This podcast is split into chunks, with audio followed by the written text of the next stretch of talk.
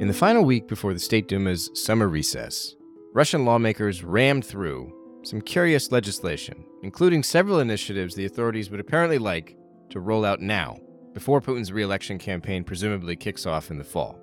Notably, Duma deputies voted to adopt draft amendments that raise the maximum age for conscription, widening the Army's demographic pool of men and adding an additional million and a half soldiers by 2025. Initially, military leaders talked about coupling this reform with a hike to the minimum age for conscription, raising it from 18 to 21. But lawmakers ditched the idea and kept the maximum age jump from 27 to 30. Deputies also abandoned early plans to make these changes gradually in phases. Another reform that slipped into the State Duma's last minute legislative burst was an amendment that empowers the president to charge governors with the creation of special militarized formations during periods of mobilization, wartime, and martial law.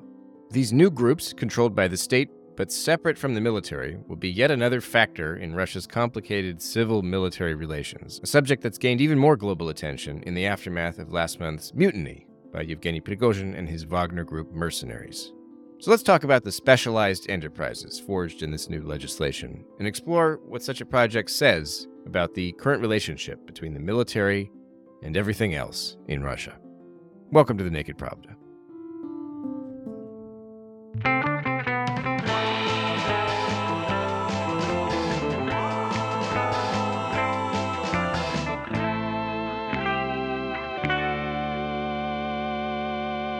Howdy, folks. I'm your host, Kevin Rothrock, the managing editor of Meduza's English language edition. On today's show, we're welcoming back Kirill Shamiev, a Russian political scientist and a visiting fellow at the European Council on Foreign Relations. He was on the show at the top of the month to talk about Prigozhin's mutiny, and clearly I just didn't get enough of him, so I begged him to return when I saw the news about these specialized military formations. But first, a few words about these groups as they're described in the legislation that's just passed the State Duma. They will assist law enforcement agencies and perform several tasks, including things like maintaining public order and ensuring public safety, sounds nice, defending Russia's borders, okay, and combating illegal armed formations and the sabotage reconnaissance groups of foreign states. When necessary, they are permitted to shoot down drones, so the next Ukrainian attack on Moscow or some other city could very well be their fault. This means, of course, that these men will be armed, presumably by the National Guard, and typically only to guard various government facilities. the legislation does spell out rare circumstances where members of these formations can actually open fire on a crowd of people. And just as this legislation emerged from nowhere and sped through voting in the State Duma, Carnegie Politika published a fascinating essay by Kirill Shamiev titled Suspensions, Detentions, and Mutinies The Growing Gulf in Russia's Civil Military Relations all about the trade offs between loyalty and competence in the armed forces that the Kremlin has to juggle. When I spoke to Kirill, I started off with questions about his insights in this essay, and the conversation grew into a narrower look at the specialized formations that I described just a minute ago. At the core of your recent essay, you point out that a lot of people claim that the issues with Russian civil military conflict it all just boils down to the president's preference for loyalty over competence. And this is what you often see when whenever the Russian military fails at anything. It's like, oh, well, that's because Putin's like he's he meddles too much in the military and he doesn't he's just picking the, the loyal people and not picking the competent ones. And you argue that it's actually more complicated than that. Why? Just in terms of civil military relations, the most important aspect is to secure loyalty of armed personnel because these armed personnel is created and they're functioning for the state and on, on behalf of the state. And when you have uh, especially troops with heavy weapons, if we even make a claim that they are disloyal, this is like a kegel of explosives under the political stability. So loyalty is always a priority for, well, I would say maybe for any more or less functional state, because as we say, in, like as sometimes I say in Russian, против танка нет приема. Like, if you're a civilian or you don't have heavy weaponry, you can't do anything against a tank. So that's why loyalty is really important for when we think about civil military relations. But at the same time, the Kremlin wants to win the war, sometimes somehow end it in preferable conditions. And for that, they need competence. They, for the commander in chief, there is a very difficult kind of balancing act between, on the one hand, ensure that everybody is loyal to him and to the state. and they won't, what Prigozhin did, start a mutiny or rebellion. But on the other hand, build up their, increase their effectiveness. And sometimes, as we know, in order to increase effectiveness, you need to fire some people or, you know, make some personal decisions or some decisions that would be unpopular. So it's a really, this is the art of politics and probably civil military relations. This kind of balancing it out and finding a proper balance, which I think, uh, well, Kremlin is uh, is not so capable of, mm. especially the Wagner's mutiny has shown us to us. Would you say that the? I mean, this is maybe this is somewhat counterintuitive, but because the Russian military is, it seems to be very worried about loyalty problems or disloyalty. I guess would it be fair to say that the Putin regime actually tolerates higher disloyalty in the military than maybe some democracies do? Because I mean, even the idea of even the hint of a mutiny in the, for instance, the American military would be insane. Whereas for months, Prigozhin was allowed to criticize the military, and it was there was obvious there was public infighting and so on, and Putin never intervened. So, I mean, from that perspective, you might even say, oh well, Putin's actually got higher tolerance for disloyalty because he is so desperate for confidence. Is that a fair way of looking at it at all, or am I going off in a weird direction? I would agree with you that in like democratic countries, when Prigozhin even if Prigozhin said the first criticism toward the military in a democratic country, probably the federal prosecutor members of parliament would have already started an investigation, a hearing, and this this conflict would have been at least institutionalized, like uh, channeled through proper institutional mechanism. And because Russia is a like personal dictatorship, it was all out in public, like a volcano, and uh, mm-hmm. uh, no one could take uh, control over it. I think here with Putin, I think well, it's a big again Kremlinology, but in my view, he really, uh, considering that Prigozhin has been a, a his long-lasting ally. He was trusting him, and also it was a bit useful for him because Wagner, his criticism brought what we say in, in academia, reduced information asymmetry. This criticism was bringing alternative information to the Kremlin uh, in terms of the status of armed forces, what they do, and so on. And of course, they needed this force, as we remember, for the assault in Bakhmut. So, from the operational perspective, probably the Kremlin was kind of trying to slow down as much as possible this kind of criticism and hoping that Prigozhin would do nothing about it. But politicians make mistakes. In Russia's history, well, there, is, there was a similar incident. Just I'm now thinking of 1941, when uh, Stalin, as a, like a personal dictator, was also there was lots of intelligence reports, and everything. Everyone was basically saying that the Germans would attack, and Stalin did nothing, and probably he was hoping for something else. Maybe we have a sort of 0.1 case similar here. Luckily, with, uh, with of course significant, significantly less consequences in terms of uh, human losses and everything.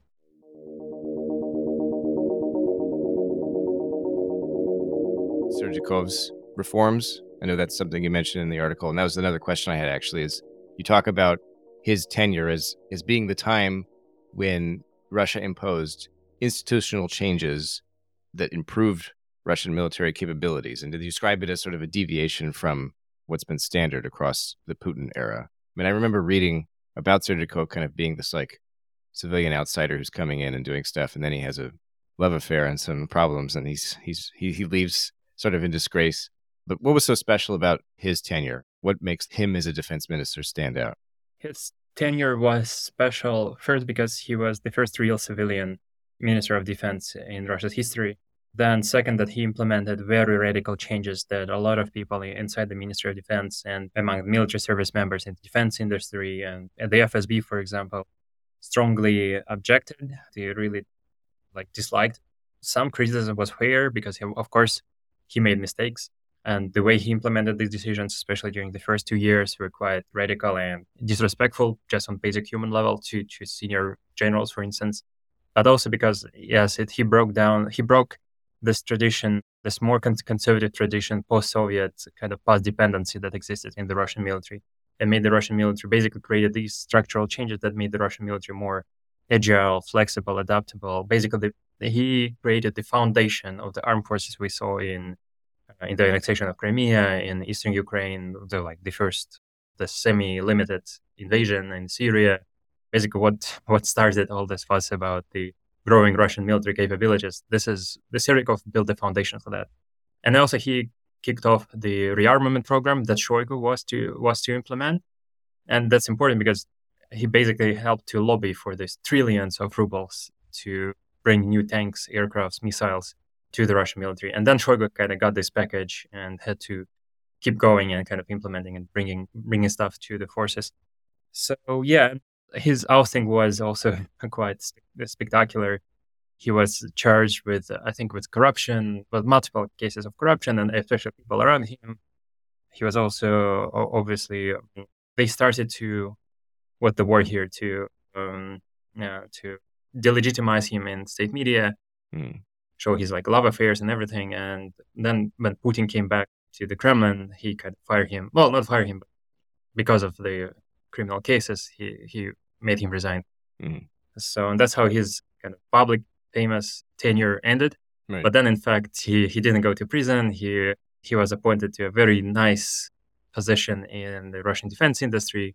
So he basically he he's he's been living a nice life since his right. uh, mm-hmm. dismissal. Mm-hmm. Okay. Another thing that you write in the article is that Putin has been, and this is something I've seen many places described in various sort of different ways, but it's usually the, kind of the same vibe, is that Putin has been reluctant to use his political capital to perform his sort of role as a moderator or an intervening force between like warring clans and so on. And that when it comes to civil military relations, he hasn't stepped in when he should have. And this is the, the most dramatic example of him failing to do this is the Wagner mutiny. Do you think that Putin learned his lesson, or do you think he, based on what you've seen, because obviously he's he met with Prigozhin. Prigozhin is apparently in St. Petersburg today, meeting with some of the visiting African dignitaries. He's not. When the whole thing was happening, I thought, okay, Prigozhin's going to be murdered by the end of this. They're going to kill him. And then when they sent him to Belarus, it was like, well, I guess he's sort of imprisoned in Belarus. But no, he's still, you know, going around. what do you think in terms of Putin and his reluctance to spend his political capital to mediate in these conflicts, specifically in the civil military sense? Do you think he's he's learned a lesson of some kind here, or he's just going about everything the same way? Yeah, my my answer would be with that we don't know because indeed what's happening during the last months, it's uh, really puzzling mm-hmm. because I always expected that Prigozhin would be at least imprisoned or something would happen to him. Maybe not now, but at least there would be signs that they're kind of going after him. And now we see these absolutely bizarre from the military perspective pictures of him in St. Petersburg, right? I just can't imagine what some generals think of, uh, well, of their place in the system if uh, a person who basically killed 13 of their pilots uh, is now free and hanging around with African leaders. Uh, but going back to your question about Putin's role, well, even if I get the fact that Russia has become has been becoming a, and now is a personal dictatorship, even if it was a democracy, still in the civil military domain and military in the military, there's a very important vertical chain of command that's kind of comes from top to bottom. The commander in chief as the president, and then Minister of Defense, Chief of General Staff, and going down to the individual soldiers.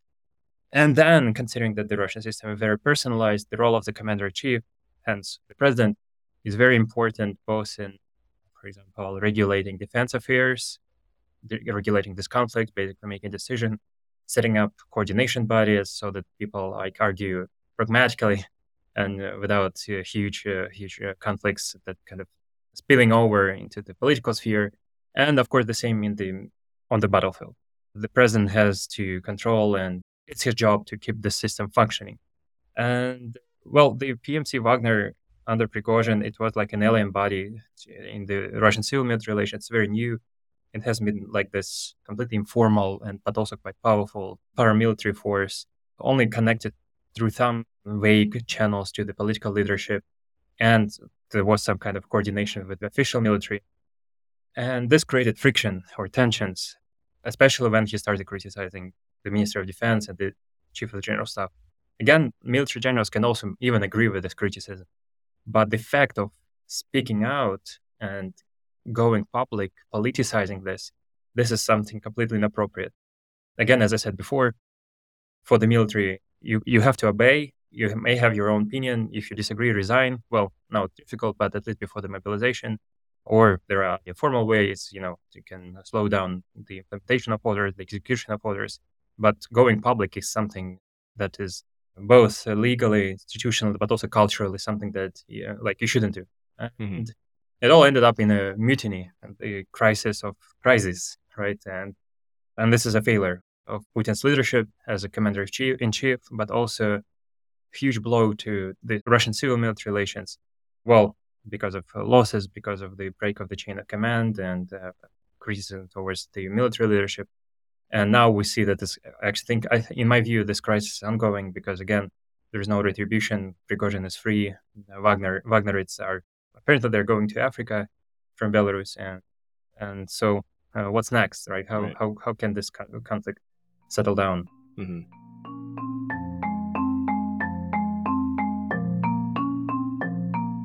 I wanted to pivot now to this this new legislation that just passed the State Duma.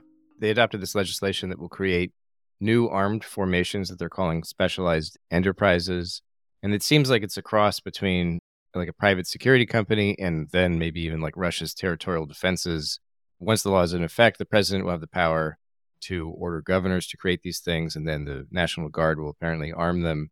How do you see these new units fitting into the larger picture? Because it seems like, on one hand, it gives the National Guard even another tool in the aftermath of the mutiny, and they've been getting, you know, now they have heavy equipment, and so it seems like it's part of just building up the National Guard in one in one respect. But it's also strange like why are the authorities going about it like this? Why are they creating another weird sort of hybrid group? What are, what are your thoughts?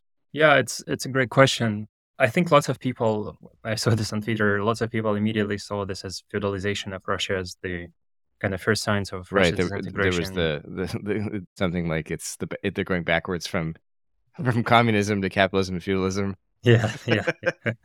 I would say that I'm worried about this eh, as well, but I think it's still more, we have to see more, especially when it comes to the government regulations of this amendment. So, just a brief overview how this Russian legal system functions. They introduced a very quick amendment during the last hearing uh, of changes to the laws on defense and everything, where they kind of put this paragraph on territorial state-owned enterprises, defense like military enterprises, and it's quite vague. It's, it's not that some stuff is not yet even specialized. For example, they say that the body that gives them weapons is like something federal, designated federal body or something. I think, uh, but I think most people assume it's uh, the National Guard. Right. So we'll see more when the government rolls out its own regulations. Mm-hmm. in my view, this is this is indeed uh, quite dangerous in terms of yeah giving more, at least on the informal level, kind of capital to the regional leaders because even if we assume that this control formally would be, for example, in the hands of the National Guard, operational control, or maybe the headquarters of special military operation, right, from Rostov, so the military officers will command these state-owned private military, state-owned military companies. Still, these enterprises will be formed with people from the regions. They would bond as locals. Another important aspect that the provision although it's specified it's a federal budget, but also the regions will be responsible for some part of logistics, for example, maybe housing and of these personnel, especially because when it comes to these state-owned enterprises, if they're formed on the regional level, it is actually the region that is legally responsible for their operations and like, you know, material, logistical support and everything. This gives more opportunity for regional leaders to again, as Prigozhin did, as we see with with his mercenaries, who at least some of them are personally loyal to him. So this gives opportunities for regional leaders as well. But I think the government, the Kremlin's rationale here is to formalize the territorial defense forces and to create an organization that will let the government give to the territorial defense forces defense and streamline operation control over them. Because before that, basically they did form some territorial defense units, but legally they couldn't give them weapons. And mm. of course, what can they do? The batons or something. They don't have weapons. The territorial the territorial defenses. What are they carrying? Like batons, flashlights? Like what are they? What do they have? Who are these people? It's yeah. This is also quite vague. Uh, I think they, they formed these units, but they this this here I'm not sure. I think they haven't been really kind of deployed to the borders. Like they, yeah, like Belgorod, Belgorod has like three or six thousand of these guys in like mm-hmm. one or two different units, and like I've never seen and, a pic- picture of them. Like, what do they look? Do they have yeah. uniforms? Like, what do they look like? yeah, indeed, uh, we haven't seen them in action, especially when, for example, even when the Ukrainian forces conducted some uh, incursions in the in Russia's proper, and probably they were just training the training fields, uh, shooting practices, some tactical. Even though they can't technically have weapons, they probably were on the shooting shooting ranges. Yeah. Probably, I guess yeah. somehow informally, because even like school kids can sometimes shoot from military weapons. more and more, it seems. Yeah. yeah. So Okay. was, at least on the uh, shooting ranges, yeah, I think it was possible. So now they have this legal option, and the National Guard probably will be responsible for giving the weapons. So yeah, uh, some people also claim that they are sort of an anti-rebellion force. Yeah. I doubt because of their just capabilities. Right. Well, you know, in order to stop a rebellion, you need to have some real people with real like, military special forces probably experience, Mhm. especially if they're from the region and founded by the regional authorities. Probably they will be just located within the region, and so it's just administratively speaking, I think it would be quite difficult to use them if there is another mutiny like Prigozhin's Mhm. one. But So wh- for what we what would they use them for then? For uh, in my view again what based on the information we have now it's for the territorial defense in the borders close to ukraine Mhm. belgorod uh, kursk rostov uh, and all other regions Yeah. but also there was a special provision for moscow moscow can form And already illegally has formed, even apparently. has formed apparently yes and uh, probably can form even more without president's approval Right. this is also quite interesting but here I'll have to go then in Kremlinology and probably some maybe personal relations between Saddam and Right, Putin. right, yeah, which I don't know. yeah. If we were gonna ca- make a movie, we'd have to figure out how many stars to tattoo on his on the character's body or something.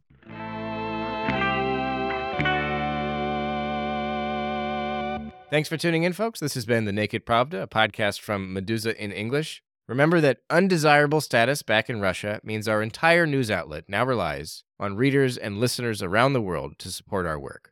Please visit our website for information about how to become a contributor with one time or recurring pledges. Thanks again. Until next week.